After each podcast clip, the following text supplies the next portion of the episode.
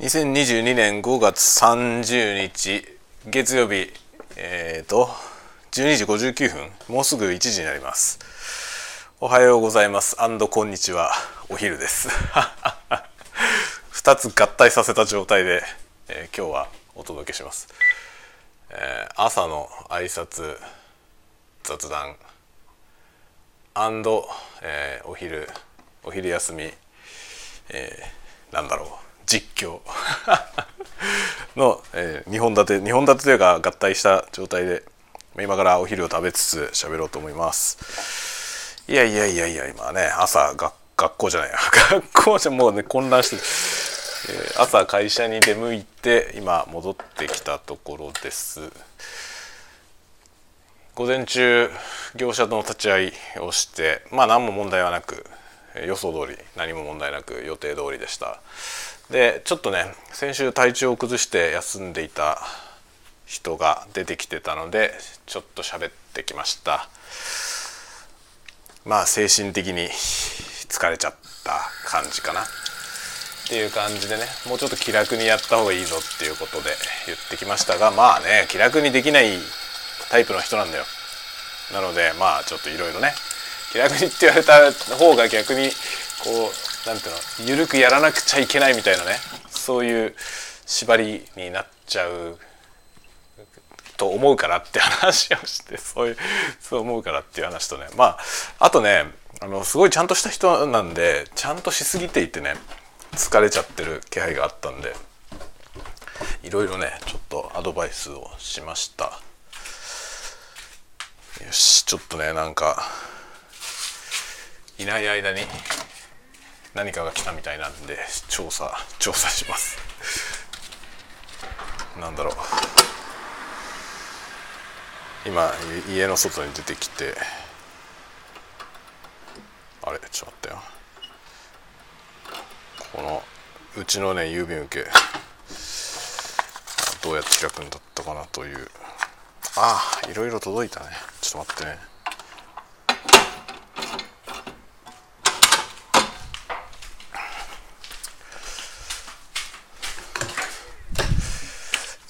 と待ってよ。いろいろ届いたよ。ちょっと待ってね。これ不在票。不在票しなくちゃいけないね。手配。しなくちゃいけませんね。ちょっと待ってね。階段も来たわ。階段も。階段はちょっと後でやろう。これが来たな。あのねその子供の子供の次男次男坊がさ本当に物を壊すんだよ。上の子は全然そんなことなかったんだけどね。下の子が本当物壊すんですよ。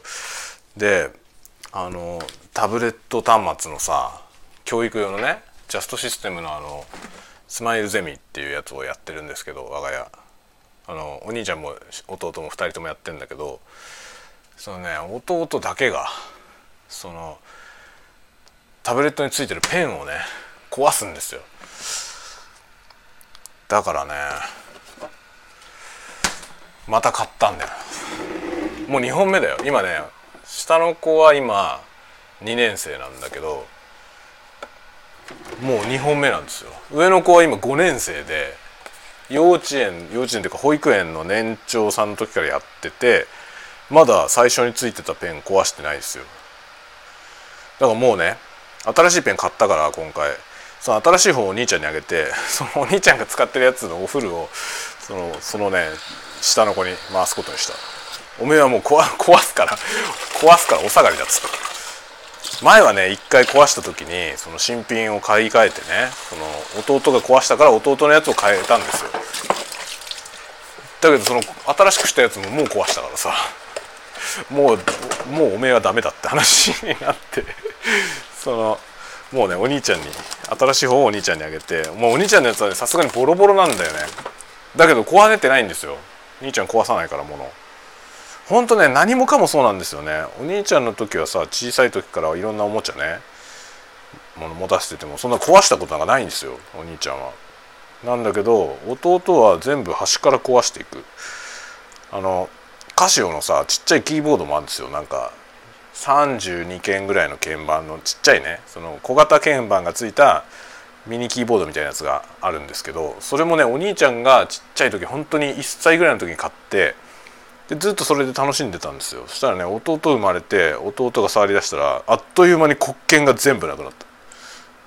黒鍵全部むしり取りやがったので。もう黒鍵がないんですよ。だから八丁丁しか弾けないんだよ。っていうね。そういうことが各所に起こるのよ。下の子はもうほんと物壊す。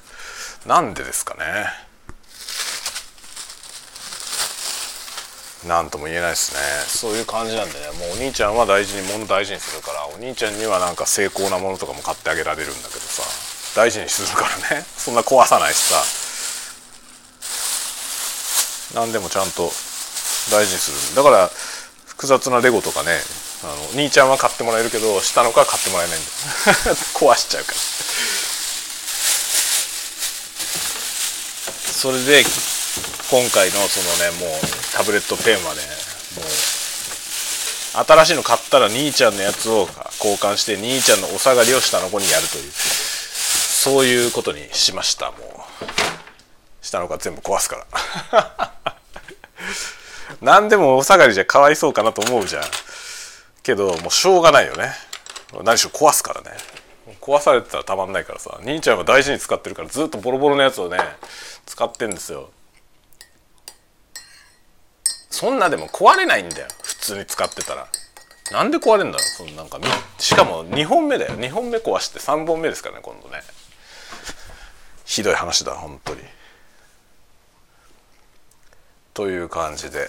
さて今日はもうね今日は今お昼休みなんだけどお昼休みを兼ねて移動してきたんでオフィスから家まで帰ってきたんでもうね速攻ご飯食べてすぐ業務に戻ります。今日はもうだからやっつけまあいつもやっつけだけど今日のもさらにやっつけ。日清デカうま大辛コクうま味噌投げよ う。ごちゃごちゃ長いとタイトル覚えられないからね。ごつ盛りとかにしてほしいよごつ盛りとかは分かりやすくていいでしょ。これ何なん？なんて大辛味噌。辛さレベル4って書いてあるわ。じゃあ5のやつがあるってこと？お湯入れて何分？3分。で今ねミルメイクの牛乳作った。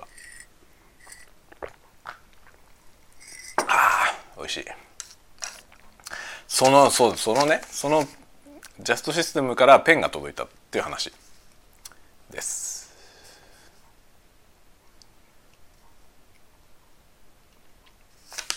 再配達。後でこれを。後でこれを手配しましょう。いやいやいや、まあ、宅配の方々も大変ですよね。リモートワーク。がね、まあ、コロナ禍でさ人が移動しなくなったじゃない。そうすると必然的に多分通販を利用する人が増えてね。宅配便は大変ですよねきっと。前にもさなんかこんな話したような気がするんですけどね。この宅配ってさ送料。送料無料ってていうふうにしない方がいいよね。実質送料無料になるのはいいと思うんだよ。で多分ねそのいろいろ多分ヨドバシカメラとかさ送料無料なんだけどあれはそのヨドバシカメラの企業企業努力によって無料になってるわけでしょきっと。でもさそれを明記すればいいよね。送料はこんだけかかっていますっていうさっていうか取れよって思うんだけどさ。送料取れよと思うけど。あんな一律に送料無料にしなくていいよね。まあアマゾンみたいにさアマゾンはさあれプライムの会員になっててあの月額500円払ってる人は送料無料なんでしょ？そうじゃないのか。普通でも無料なのか。ああいうのもさなんかサブスク払ってる人だけ無料にするとかすればいいと思うよね。それだってさ月に500円しか払ってなくてね。そんなの1回で元取っちゃうじゃない。500円じゃ配送できないじゃない。って考えるとさなんか送料をちゃんと取るっていうふうにした方がいいと思うな。なんかそのねなんていうのあの輸送することに金がかかるっていう認識をさみんな持った方がいいよね。それはね本当に思うんですよ。なんかその送料が無料かどうかっ結構さ僕なんかは北海道だからね。北海道に住んでると北海道だけ送料が高いっていうケースあるじゃない。沖縄と北海道は別料金なんですよ大体。だからその金額の安いものをね通販で買うのがなかなか億劫になるんですよ。送料が高いから、まあ、そういう状況はあるけどさでもそれをねみんながそうやって徹底すればねその送料がかかるっていう認識でいるじゃない。だからまあ僕はいろんなサイト見るからその送料って大体そのね最低でも1,500円ぐらいかかると思ってるんだよね。なんだけどヨドバシカメラはさ消しゴム1個とかでも無料なんですよ送料が。だからそういうことしなくていいと思うんだよな。消しゴム1個でまあそれはねその簡易放送のあれで届くけどさその郵便ポストに入るやつで届くけどそれにしたってね送料無料じゃないはずじゃん。そのだからヨドバシカメラが負担している送料分はこんだけかかってますっていうのも書いていいと思うな。だから輸送には金がかかるんだよっていう認識をみんな持った方がいいよね。そうしないとさなんか企業努力っていうものがイコールさその未然に起きるっていうことになりつつあるでしょ。それよくないよね。何でもかんでもさなんか1円でも安い方買うっていうさその発想もなんかやめた方がいいと思うんですよねそれはなんかもう世の中自体がさ変わっていかないと変わんないよね前も話したけどその1円でも安いものしか買わねえっていうさそのとにかく価格で見てね安い方を買うみたいなことをやってるとみんながそういうことやりだしたら自分のさあんたの仕事もそうやって買い叩かれるよっていうことなんだよね。自分の仕事の価値をさちゃんと対価をね得ようとするんであればさなんか人の仕事に対してもちゃんと対価払おうよって思うのよね。それによってもちろん出費は増えるんだけどさ出費は増えるけど出費が増えて収入も増えた方がよくない？僕はそう思うんだよな。まあ今問題はさそうやって出費が増えても収入が増えないっていう問題が一番の問題なんだけどさでもなんかその価値に対して金を払うっていう認識がねもっと浸透していけばさ世の中はだんだん良くなるんじゃないかと思うんだよな。で物買うっていう時にその物のの値段ってことでしか見てないでしょ日本人さ。いつしかそうなってしまったよね日本人っていうのはさ。でもそこをさそれ以外のところを全部削っていく文化になっちゃってるからそうやってその何ていうのあの競争に勝っていくっていうね。長年それでやってきちゃったじゃない。だからよくないんだよな。日本まあ飲食店のさその食事安すぎる問題とさ 日本ってあれじゃない？今食事外食産業の食事さ世界一安いんじゃない？日本の食い物。異常に安いよね日本ってね。こんなにさ食い物が安い国ってないでしょ多分。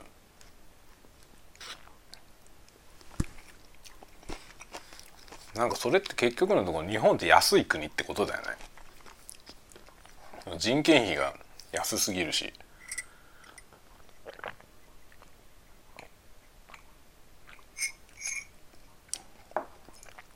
僕は今ねアニメの仕事アニメ関係の仕事をしてるんですけど日本のアニメってさまあギャラが低いことで有名 有名じゃん。そのアニメーターとかの人ってもう全然食っていけないみたいなさすごい貧乏してるっていうのも割と一般的に知られてますけどちょっと前まではね2000年代2000年一桁年代ぐらいまではさ日本のアニメアニメのバブル頃のね頃はあの中国ベトナムタイあたりの人件費が安いっつってねそこら辺の国の労働力を使って下請けに出してさアニメ作るっていうことやってたんですよね。それは人件費が安いから出してたの。なんだけど今は決してそうじゃないんですよ。そそこら辺の国はどんどんね成長して人件費が上がってってんですよだけど日本だけは据え置きだから日本人を使うのが一番安いんだよ今 そうおかしいということに気づいた方がいいよね日本人もね。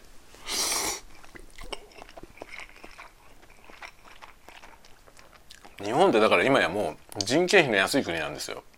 そうするとさかつて日本がさ、うん、中国とかベトナムとかをね下に見てさまあ下に見てっていうとちょっと違うけど自分たちの方が進んでる先進国であってまあそれがより発展途上にある国々のねそこの労働力を安く使うみたいなことをやってきたわけだけどで結局日本の下請けで安く使われていた人たちはそこで日本の技術を学んでさノウハウを学んで自分たちは本当に発展の途上にあった人たちは発展したわけですよね途上にあったから。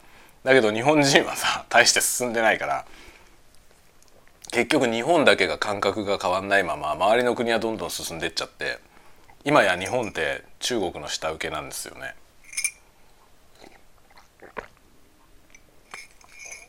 中国の資本で作る作品のプロダクションを日本でやるっていうのは今はもう普通になってきてる。予算規模が全然違うんですよ。日本だとそんな予算出せるとこないんだよね。中国は何でできるかって客層が多いからだよね。人口が多いから。アニメ映画1本作ってもさその興行収入がね大してヒットしなくても国内でさ中国国内で大してヒットしなくてもすごい人数なんですよ。母数がでかいから。そうするとさ興行収入がえらい金額になるでしょ？日本の国内でやるのと全然違うんですよね。ごめん今ね辛いラーメンが喉に喉に来て。むせりました。のでちょっと録音を中断して ちょっとね巻き戻してむせたところを上書きしました。もうね辛いやつしかないんだよ。なんでだよ。カップラーメンがさ買い置きのカップラーメンが全部カレーんだよ。なんでなの。みんな面白がって辛いもの買ってきて僕が全部食べんね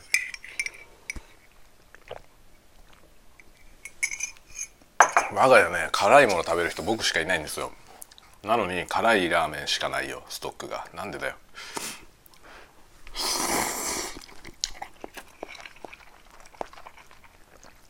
これもかなり辛いな。なんか最近さ辛口のこういうものってさ辛さが増してない？昔より。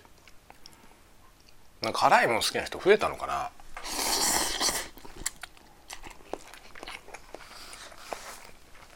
昔市販品でさ辛口とか言ってもさそんな大したことなかないのが多かったじゃない。激辛とか言っててもそうでもないっていうさお店とかだとねとんでもない辛さのもの出してる店ありましたけどね前から。昔こういう市販のラーメンカップラーメンとかで辛口って言っててもこんなに辛くなかったよね昔は。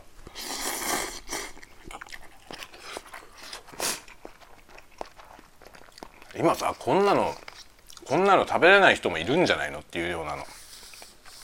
味のやつがさ結構普通に売ってるよね。もうこれはこれはさ辛さ5段階中の4になってたけどそんなこと書かれたって分かんなくね？辛さ4ってどれぐらいだよ？分かんないよ。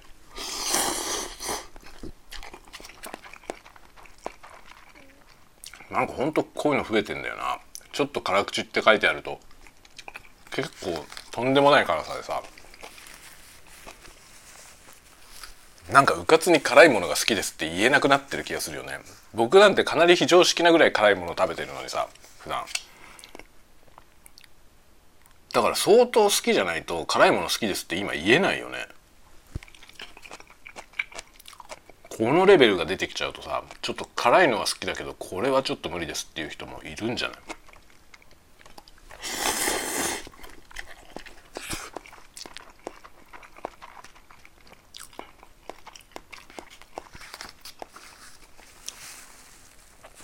ちょっとこれ辛すぎるわでもこの間食べてたペヤングよりは全然マシだよ。ペヤングのあの辛激辛のやつはひどかった。あれはもうねネタで作ってるとしか思えない。まともに食べるものとして作られてる気がしなかった。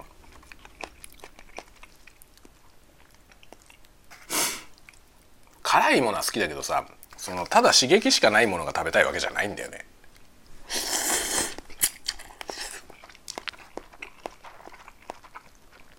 多分辛いもの好きの人はみんなさ共感してくれると思うけど。辛いものって別に刺激を求めて食べてるわけじゃないんだよな。だから辛くてうまくないと ダメなんだけど。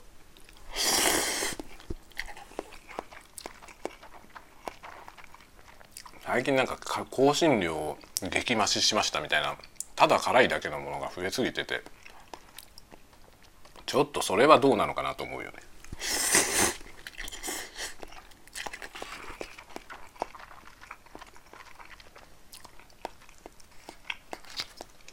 カレーなんかだとねあのスープカレー。札幌のさスープカレー屋さんとかで辛さのほらなんていうゲージがあってさ上げていけるやつありますけどああいうところのやつはさ辛さを増していくと味が変わっていくんですよね。それが面白くてなんか結構辛さいろんな辛さのやつ食べたりして。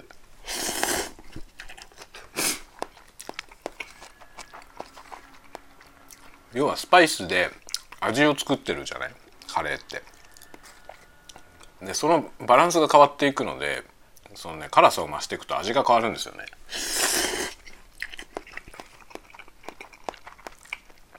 だから辛さなんぼが一番美味しいかっていうところを探す。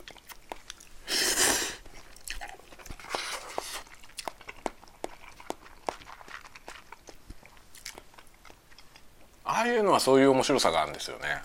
でもこの系統はもうただ唐辛子の量を増やしただけだから。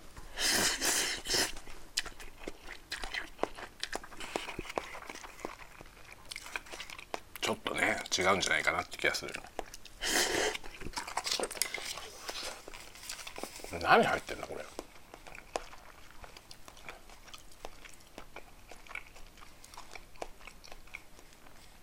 うん赤唐辛子しか入ってないもん。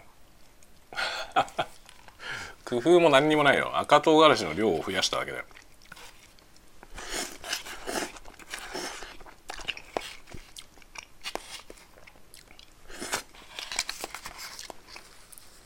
めっちゃ鼻水出るわ。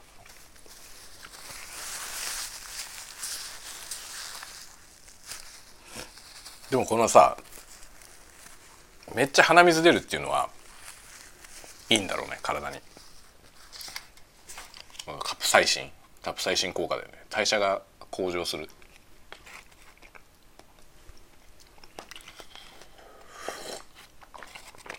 痩せたい人はいいかもしれない。こういうの。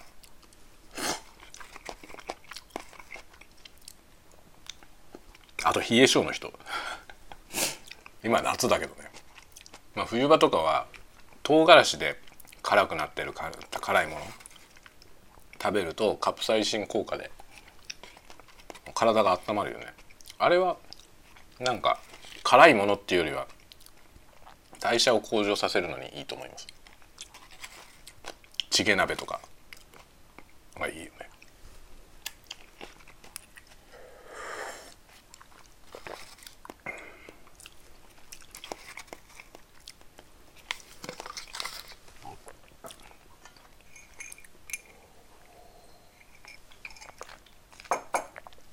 昔うちの奥さんとねあれいつだろうまだ子供生まれる前にどっかねどこだったかな大通りのねどっかで夕飯食べようってさ話になってでチゲ鍋の店にねうちの奥さんが自分でここがいいんじゃないっつってチゲ鍋の店を選んだのよ。それで僕もさあんまり考えずにさ「いいね」っつって一緒に入ってで鍋一つね一つ出てきて2人で食べるみたいな感じで頼んだらそのチゲ鍋がねもう最初からかなりの辛さだったのよ。でうちの奥さんはあんまり辛いものが食べらんないんですよ。苦手なのよ。でもう一口食べてほとんど食べらんないっていう話になってさ。それでそのそうなってから初めてなんでチゲ鍋の店にしたって話になって。ってことがあったね。辛いものが別にね好きじゃないのにさ。なんでチゲ鍋の店にしたんだって。ね。辛いという意識がなかったと言っていました。その写真を見て美味しそうだった。うちの奥さん結構そういうことあってさ。あのホットモットのさ昨日もホットモットの話題だったけどホットモットのビビンバがあるんですよ。でホットモットのビビンバってねビビンバ買うとそのねビビンバのソースっていうのがついてくるわけ。ビビンバのタレってやつ。でうちの奥さんそれねついてきたからっつって何にも見ないでそのソースを全部かけたの。だけどこれは辛さを調節するソースなのよ。でここに今ちょうどそのビビンバのタレあるんだけどさホットモットの。これね昨日うちの長男がね海鮮キムチビビンバみたいなやつ買ってそれについてきたやつなんだけどうちの長男は賢明だからこれ使わなかったんですよ。これを全くかけずに食べた。なんかそのねもともとキムチが乗っかっててねそのキムチだけでも結構辛いって言ってだからこのソースはいらねえやっつってかけないで食べたんだけどね。うちの奥さん何も見ずにねついてきたから全部かけるもんだと思って全部かけたのよ。そしたらむちゃくちゃ辛くなってそれで食べれないから交換してくれっつってさ 僕が食べてたなんかカツ丼かなんか僕が食べようとしたやつねそれとね交換したことがあります。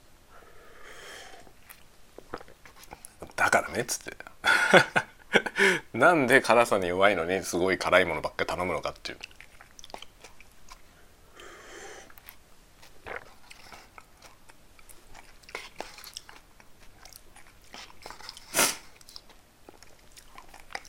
僕はもう辛いものには目がないんだよ担々麺とか担々麺とか麻婆豆腐大好きだ四川の四川の味ですね。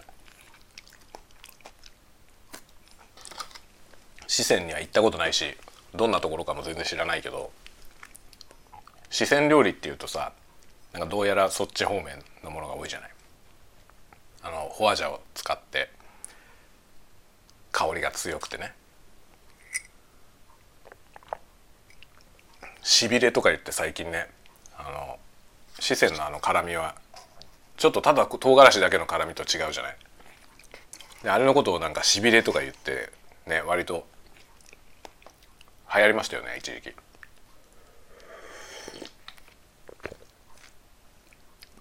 それもねどこだったかな？なんかどっかのねあの餃子屋さん。餃子は飲み物ですって書いてある 餃子屋さんがあるんだけど。そこにねそこでその餃子めっちゃ美味しいのよ。でそこのお店でね冷麺夏の時期に冷麺やっててその冷麺頼んだら冷麺めちゃくちゃ辛かったんですよね。あの韓国風の冷麺。それがねものすごい辛さで。でもめっちゃ美味しかったわ。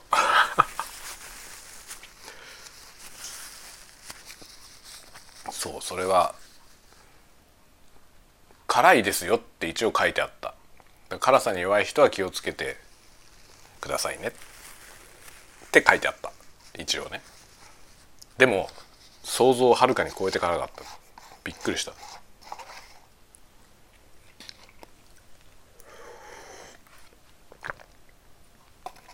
食べ終わったらなんか店員さんに「辛さ大丈夫でした?」とか言われた。辛すぎて結構食べられない人が多いらしい。そんなもん出すなよ。大丈夫でしたって聞かれたんだよ。最初に聞けよと思うね。注文した時に「すごい辛いですよ」って一言言ってくれればいいでしょ。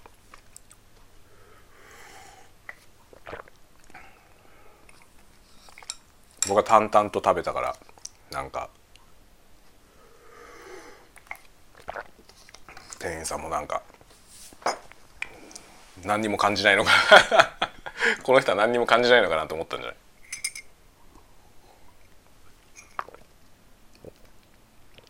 その時何人かで食べに行ってて何人かで食べに行ってんのに僕はそれを食べながら別にこれすげえカレーとかそういう話でもなくさ普通に淡々と全然違う話を食べしながらね淡々と食べたのよ。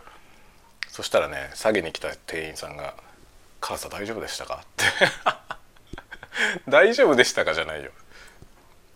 辛かったよっつって。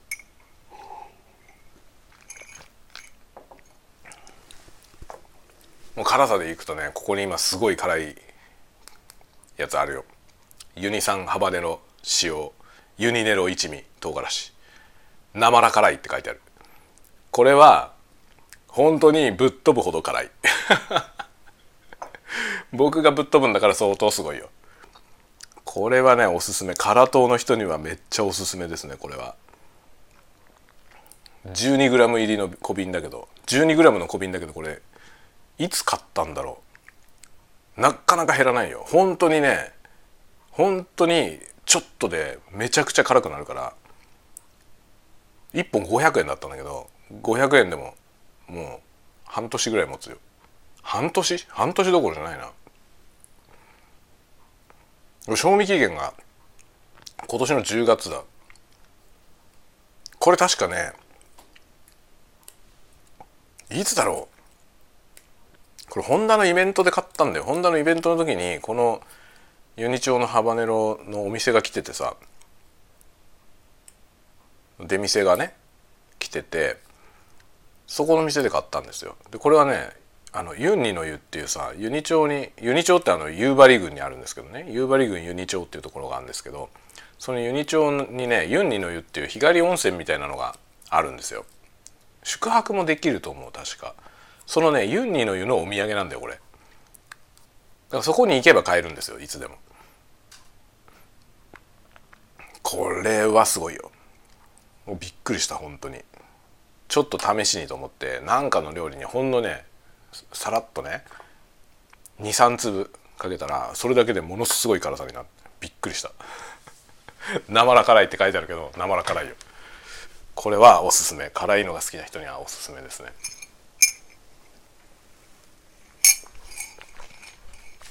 通販できんのかな？通販できるかちょっと分かんないけどユニ町のそのねユンニの湯に行けば買える。と言って僕は行ったことないけどね。今度行ってみようかな。最近なんかどうもねその辺のあの行動範囲がね僕の行動範囲がちょっとそういう郊外に偏りつつある。南幌町長沼町由仁町。その辺り。当別町とかね。当別町もよく行ってますかね。札幌市内であんまり遊んでないの最近。さてこれは？この分別。ああ。この巻いてある紙が紙ゴミで中身のカップはプラゴミだ。ちゃんと分別できるようになってる。素晴らしい。最近さなんかプラに見えるけど紙ゴミのやつあるよね。ちゃんと確認しないとね見た感じでさこれは紙だろうと思ったらプラだったりプラだろうと思ったら紙だったりとかいろいろあるよね。技術がどんどん増しているようです。プラプラスチックを使って紙みたいなものを作れるようになったり紙を使ってプラスチックみたいなものを作れるようになったりしてる感じがあるね。リサイクルはリサイクルはどうなってるんでしょうか。リサイクル事情もちょっとねどういうふうになってるのか調べないと。そうだあのねあれなんだリサイクルといえばさあれ UPS UPS って無停電電源がねうちにあるんですよ。もうバッテリーが寿命で死んでるやつがあってそれの処分にめっちゃ困ってる今。一応ねバッテリーだけはメーカーが回収してくれるみたいで側は燃えないゴミで捨てるみたいな。どうやら感じなんですよね。それをちょっと調べて送り返す算段をしなきゃいけないね。UPS はねもう二度と買わないわ。もう処分がほんとめんどくさいのと家庭用で UT UPS なんていらないよね。全然いらないわと思って。昔ね自宅でウェブサーバーとかやってたから UPS つけてたんですけどね。いらないよな UPS もうサーバーはねもうノートパソコンをサーバーにすれば UPS がいらないんだよ。まあさすがにウェブサーバーでアクセス数がでかかったらね無理だけど。ノートパソコンで無理だけどさ。まあそんなような感じですね今日は。まあちょっと帰ってこれたんでお昼。喋りました。がこれからお仕事なんでちょっと今日はこれぐらいで上がりますね。さてじゃあ皆さん次はいつかいつかよく分かりません。今夜やるかどうかはちょっと不明ですがまたお会いしましょう。またね。